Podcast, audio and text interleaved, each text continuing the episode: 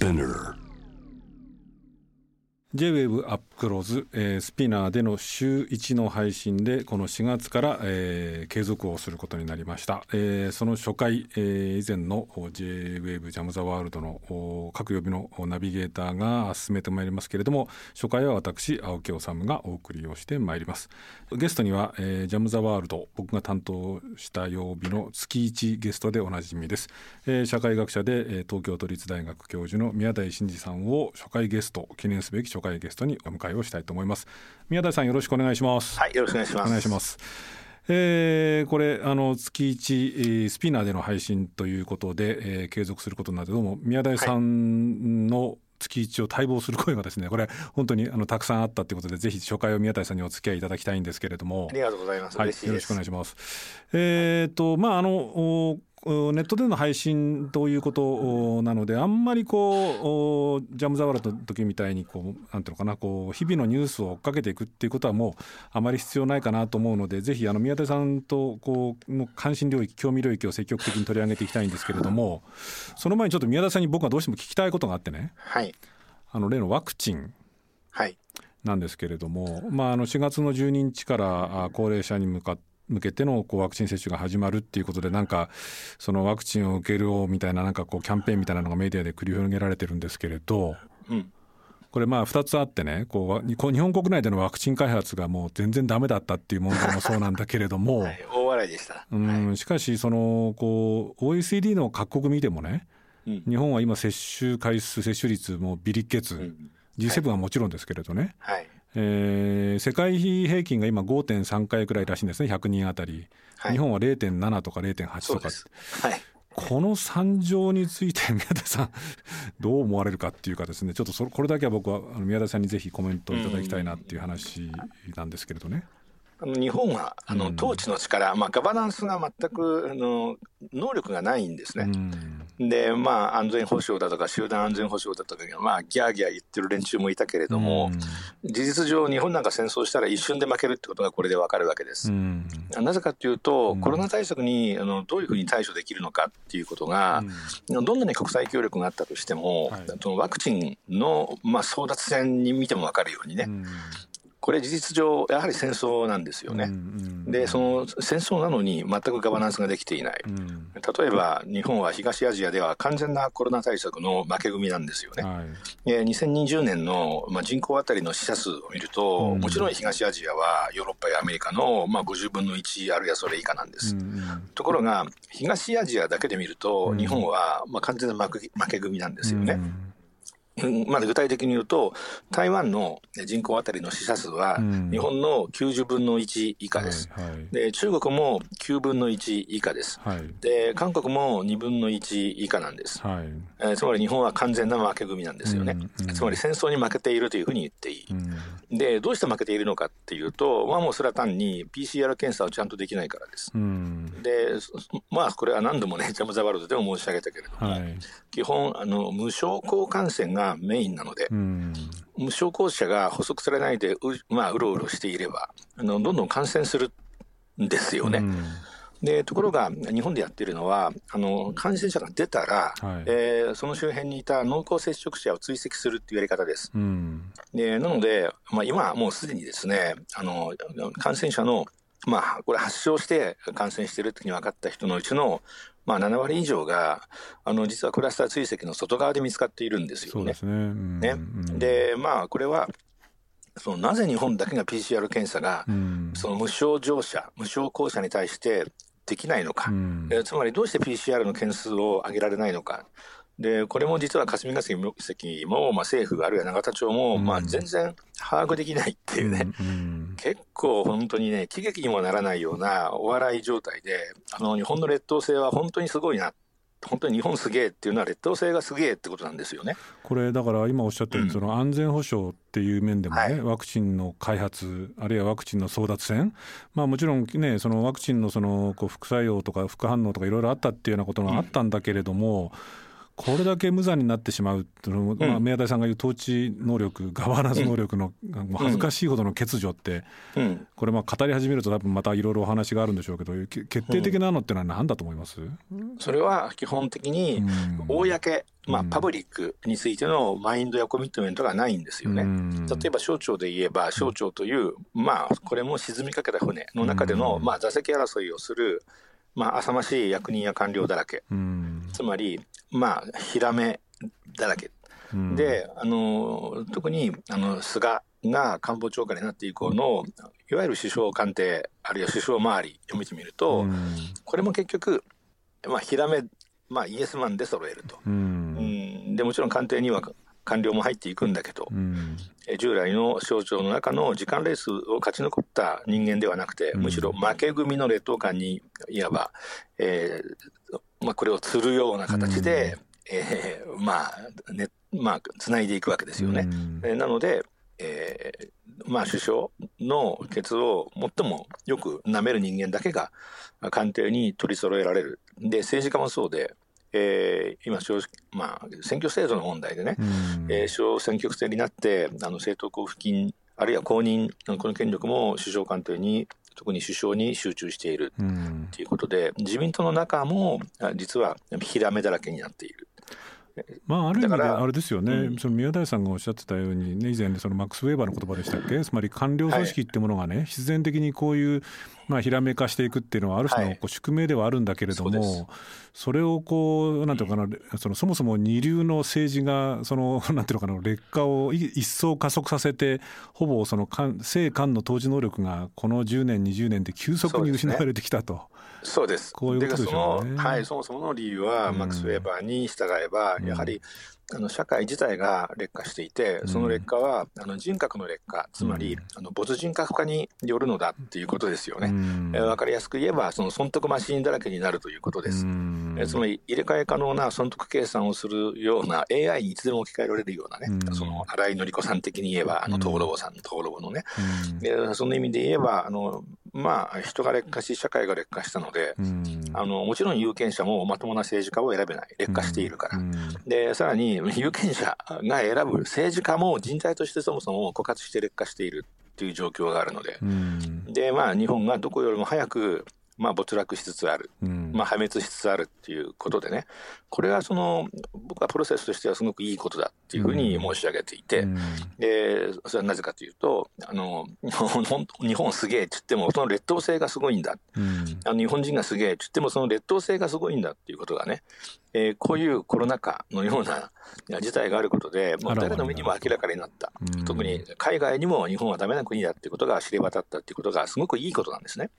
これ、そういう中でね、うん、その無理やりつなげるわけじゃないんですけれども、はい、宮台さんがそのテックっていうものがね、はい、そのひょっとするとこう人類を救うのか、はい、あるいは人類をそのもっとディストピアみたいなところに誘うのかっていう話をこうずっとジャム・ザ・ワールドの時代にされていてね、はい、でそのまあ中でこう今回宮田さんからこう一つこう関心領域ということでこうテーマの提案があったのがこれ僕もあんまり詳しくない領域なんでぜひ教えていただきたいんですけれどもそのクリプトアナーキズムと。言われるものっていうものがこれ人類をその未来に明るい未来に誘うのかそれとも終焉へと誘うのかっていうようなことのようですけれどもこのクリプトアナキズムっていうのはな、などういうことなんですかこれは？はい。あのまずねあの、うん、ジャム・ザ・ワールドで申し上げていたように、うん、あのテックにはね、うん、あの人間をあの劣化させる、はい、つまり人間に良きことをしようという気持ちが湧かなくても良きことをせざるを得ないように、人を規制する誘導するようなテックと、そうではなくてまさにそうした強制や誘導がなくてもね、うん、自分で良いことをしたいと思うような、そういう良い人間を育てることに役立つテックっていうのをまず分けるっていうふうに言いました。はい、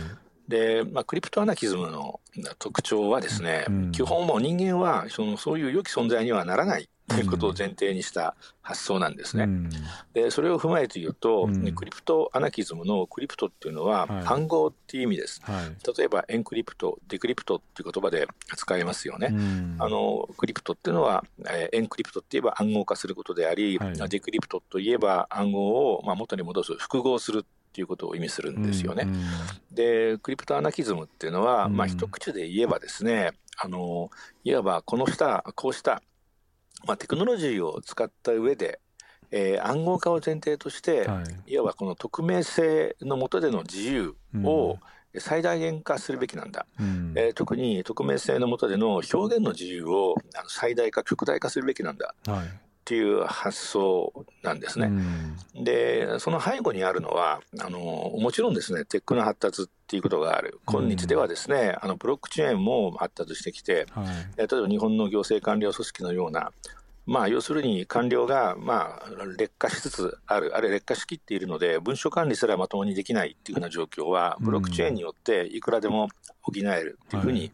えー、なりつつありますよね。うん、でそうしたことを考えると、そのそのトンマな統治権力、あるいはトンマな人間たち、劣等な人間たちが織りなす統治権力、えー、これを全部キャンセルして、なくしてしまって、うん、えー、テックの、まあ、例えば今だったらビッグテックのようなものですが、うん、そのテックが与えてくれるプラットフォームの下でみんな自由に振る舞い、うん、でもしやばい振る舞いがあるんだったらあの全てそれをブロックチェーンとか、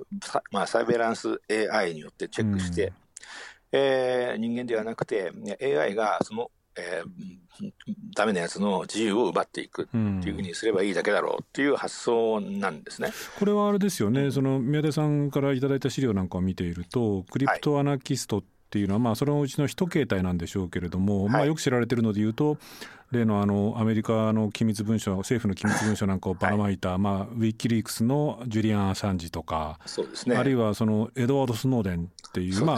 あ、アサンジとね、そのスノーデンだと少し僕なんかは印象が違って、まあ、その動機に多少のこう、うんなんていうのかなこうあなんていうのかな理想正義感。正義感みたいなものがあるかないかっていうのは別としても、はい、まあ、政府からしてみれば政府の機密文書っていうのをこうすっぱ抜くあるいは漏洩するっていうのはとんでもない野郎だってことになるんだけれども、うん、これがクリプトアナーキストのある種一種ってことになるわけですかそうなりますよね、うん、だから CIA とか NSA とかこうした行政官僚組織はまあ信用できないトンマの集まり、うん、劣等な統治しかできない。えー、そういう存在で、でそれは例えばあの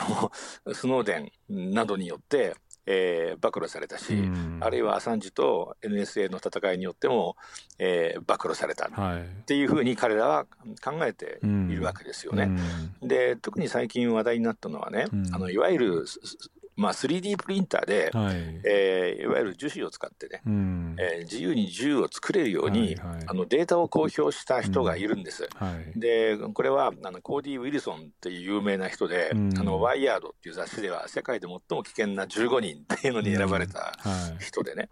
で、まあ、そのことから分かるように、やはりクリプトアナキズムはとんでもないと、うん、その万人が例えば、まあ、場合によっては青少年でさえ銃を持てるようなね、うん、そういう社会を推奨しようとしているのだから、はい、こんなものは非常に危険で、うん、えー、まあ、はっきりはとんでもとんでも議論だっていうふうに、マスメディア、あるいは一般の人たちは反応しているんですが、実はそんなに簡単なことじゃないんですよ。でね。でまあ、そこから先がですね実はかなり深い重要な話なんだけれどもね、うんうん、えー、ユバルノワ・ハラリが、うん、あのまあ、COVID-19、まあ、新型コロナウイルスに対するですね、はい。うん、えー、各国のテックを使った対処は2つの方向に分岐していると、うん、で1つは人々の人権をあまり配慮しない中国的な垂直監視っていう方向ですよね。うん。えー、それに対して人々の人権を尊重するその米国的な水平シェアリングっていうことでしょうね。うんうん、で、まあ、分かりやすく言うとあのグーグル、アップルなどが協力して開発しようとしていた、うん、あるいは我々が知っている西側先進国のあのコロナアプリ、うん、えー、基本、中央のサーバーには一切データを収集しないが、うん、えー、しかし、まあ、民間のあのサーバーに、はい、各人の、えー、動線、行動記録、うん、そうしたものを、えー、蓄積して、えー、まあ、僕ももし感染したとしたら、うん、感染している僕に接触しようとなった人のこうスマホとか、うん、携帯情報ツールですよね、パッドとかにアラートが出るっていう仕組みを使うっていうことなんですよ、ね、まあ、へっぽこすぎましたけどあのココアなんかはその一つでは一応あるわけですよね。そうなんです、うん、でね僕はこの区別は実は意味がないっていうふうに思っているんです。うん、えー、それはあのぶっちゃけね、うん、えー、要は中国の、えー、テック監視は、うん、要するに人々をひらめにするってことですよね。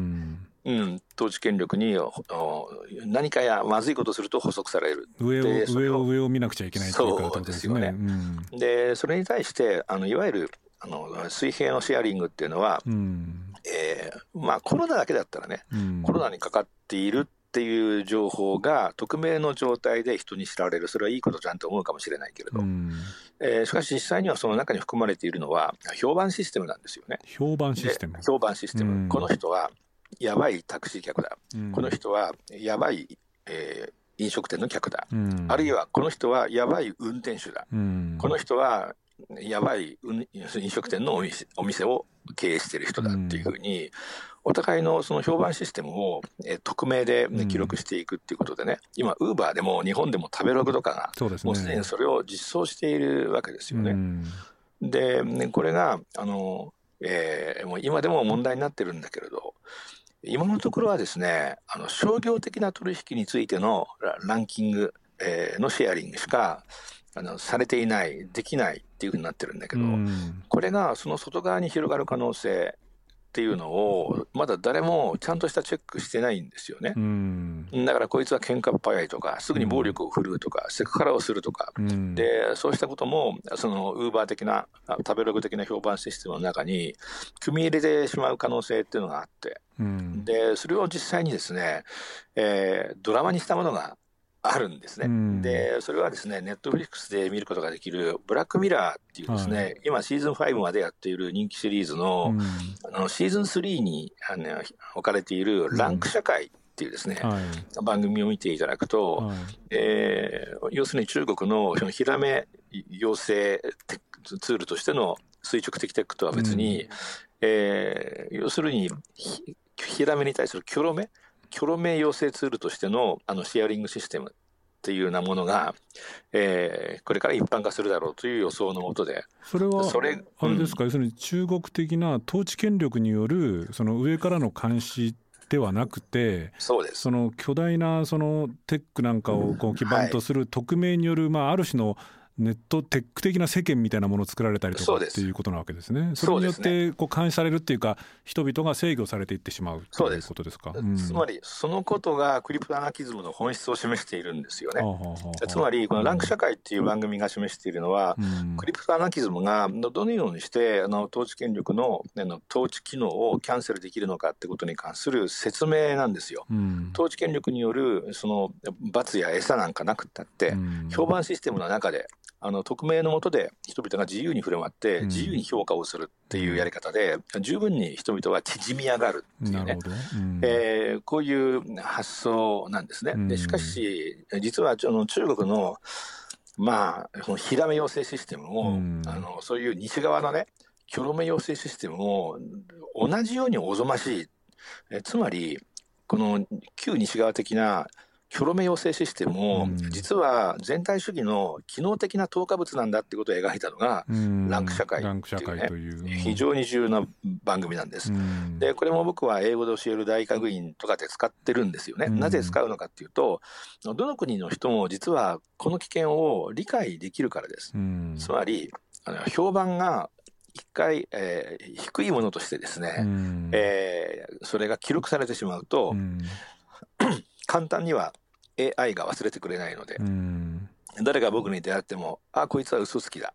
ああ、こいつは、えー、セクハラ野郎だ、っていうふうにね、各人にあの統治権力を返さずに知られるっていうことが可能になるんですよね。実際ランク社会っていうのはそういう社会なんです。つまりもっと縮めて言うとね、テックが発達してきて、うん、えー、しかしそのテックも先ほど申し上げたように、人があの良い人間であろうが、悪い人間であろうが、全く関係なく、人々に損得感情をするある種の動物性があれば、うん、快不快を識別する動物性があれば、完全に秩序の内側に位置づけることができるっていうことなんですね。つまり、そうなるとね、僕ら一般ピープルにとっては、ね、その同じなんですよ、うん、えー、怯えることによって、うん、えー、罰を避けようとして、うん、えー、何かをやる。何かをやらない、それは垂直だろうが水平だろうが全く同じで、うん、えー、最終的に問題になるのはえーまあ、僕がよくギリシャ的って申し上げてることだけれど、罰があろうがなかろうがいいことをしたいっっていう人々のその内側から湧き上がる力、まあ、これをね、うん、あのラテン語ではバーチュー、まあ、ビルトって言うんですが、うん、英語でなどではバーチューって言ってますよね、うん、あのバーチャルのバーチューと同じで力って意味なんですけれども、はい、それをまあどんどん奪うっていうことなんですよね。それはあれですか？でもちょっと今僕が疑問を感じるのはね例えばその縦型のその統治権力によるその垂直型の監視だと、その時の政権であったりとか時の体制の価値観っていうものを下まで押し付けよう、あるいは凍結しようとしてくるっていうわけですけれども、横によるその匿名のそのなんていうのかなこうキョ型のこう統制っていうのはね、もちろんこうひどいこうレッテル貼りによってランク社会になるってこともあるかもしれないけれども、うん、例えば人類が進歩していく、まあ、同性愛っていうものを見てみようではないかとかね、あるいは男女は平等ではないかとかね、戦争は良くないじゃないかっていうような、こう進歩っていうものもある種こう横にこう強制させて人間を統制していくところもあるから、両面あるのかなっていう気がするんですけれどもそうではない。はいそう簡単にはいかないんですよね。うん、まず、例えばすでに中国で起こっている、まあ、事例をお話をします。うん、例えば、僕が中国人だとしてね、うん、まあ、アニメ、特に日本のアニメがすごい大好きで、はい、えー、それをたくさん見て、そのコメント、批評を書いている、そういう人間だとしましょう。だからある日突然中国の公安当局が、その中国人である僕を訪れるんですよ。で、我々の AI サーバーが、あの機械学習に基づいて、あなたが危険人物であるというふうにマークをしたと、うん、だからこれから公安に連行すると、えー、で僕は言うわけですよ、うん、ちょっと待ってくれ、俺はアニメにしか興味がない、うん、政治的なメッセージは一切書いていないからおかしいんじゃないか、うん、えー、それは我々には判断できません。うん、AI のその判断なんです。なので我々は AI の判断に従うように言われているだけなので、あなたを連行します。うん、つまりこれはねあの僕が20代の時に書いた「まあ、権力の予期理論」っていう本におけるね、うん、権力の脱認証化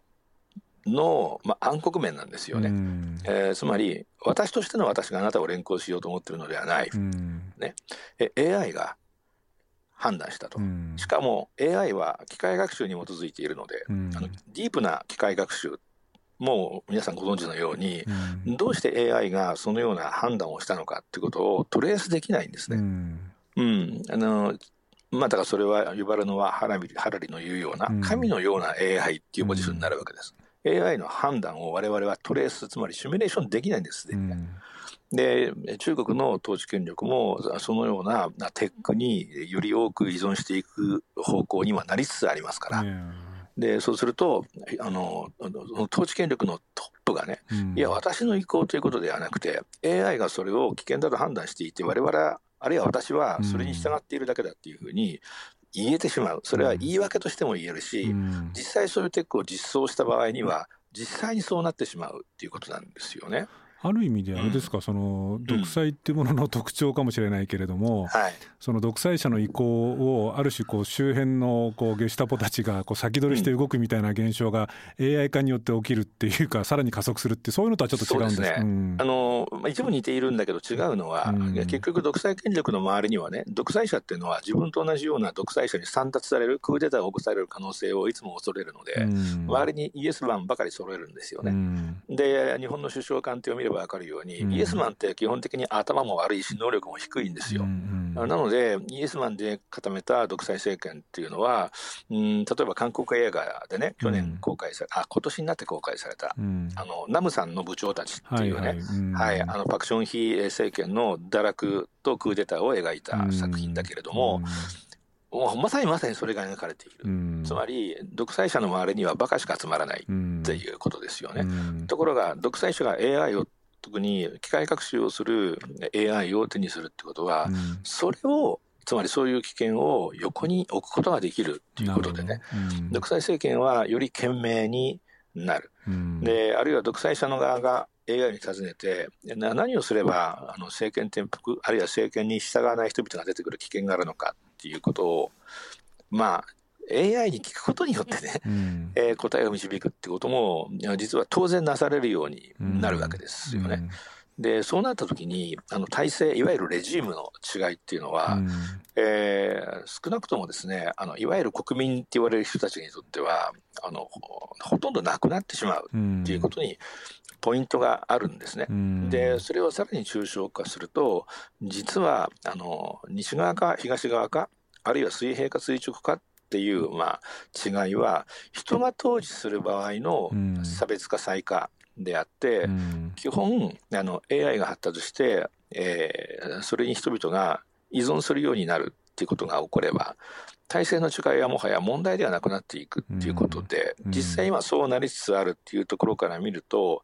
クリプトアナキストたちの言う方向に動いてすでにいるということですよね。しかしそう考えて話を伺ってると、うんクリプトアナキズムっていうのは、まあ、かつてのそのアナキズム思想みたいなものとは随分だから様相が違って、そうです相当にそのなんていうのかな政府に代わるなんかこうなんていうの集団統制システムみたいなものがアナキズムと称して出来上がっていくっていう相当嫌な社会っていうか嫌な嫌な世の中ですね。そうですね。あのね、あのもともとアナキズムっっていうのは無政府主義って訳されているけど、これは無秩序であっていいということではなくて、国民国家のような巨大な社会における中央権力まあ要するにあの政府は認めないっていう発想なんですよね。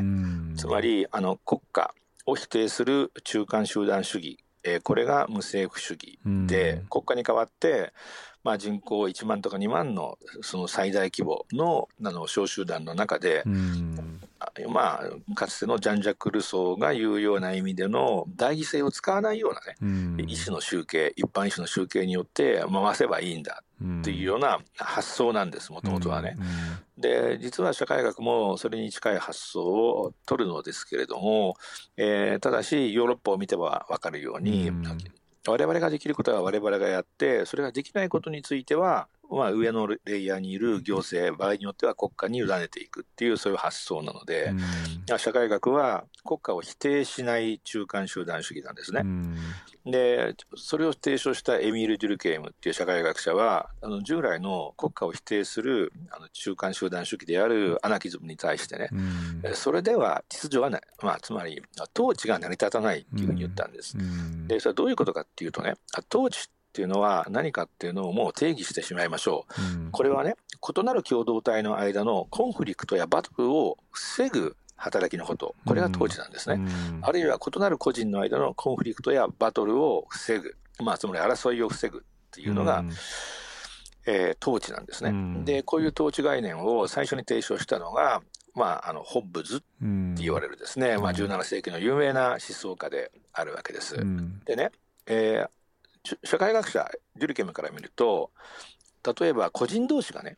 えー、争うのと同じように中間集団同士も争うだろうと、ね、それをの統治の機能をなしなくしてどうやって解決するのかと。そうです、というふうに考えて、えー、アナキストを批判したんだけどところが今申し上げたようにねテックにサポートされたクリプトアナキズムであれば、統治権力なんかなくったって、うん、AI が、うん、まあはっきり言えば、まあ、前さばき後さばきをどんどんしてくれるっていうことですよね。でそれは不完全な人間が例えば、まあ、安倍政権や菅政権あるいはそのバカな官僚たち、や政治家たちなどに判断を委ねるよりはずっとまし、本当にましです。ある意味で、僕もそう思いますよね。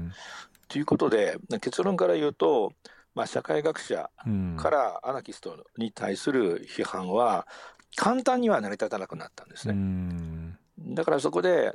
しかしでもクリプトアナキズムのに僕は違和感を持ちます、ね、その違和感を僕はみんなに共有してほしいと思うんだけれど、それは要するに我々は、えー、今の中国がそうなってるのと同じように、えー、結局ポジションが失われないように、ただ損得感情で前に進むだけの存在になってしまう可能性がある。それは同じことだってことなわけですね。同じことなんですよね。だから、クリプトアナキズムって無政府主義の一種だって言われているけれども、実際にはまさにブラックミラーのランク社会が描いているように、それは全体主義と同じものなんですね。うん、でそのことをあの今今のこの段階で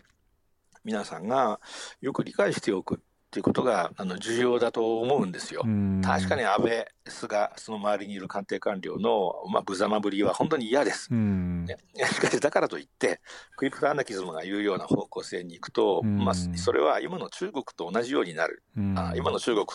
て皆さんご存知だかもしれないけれども、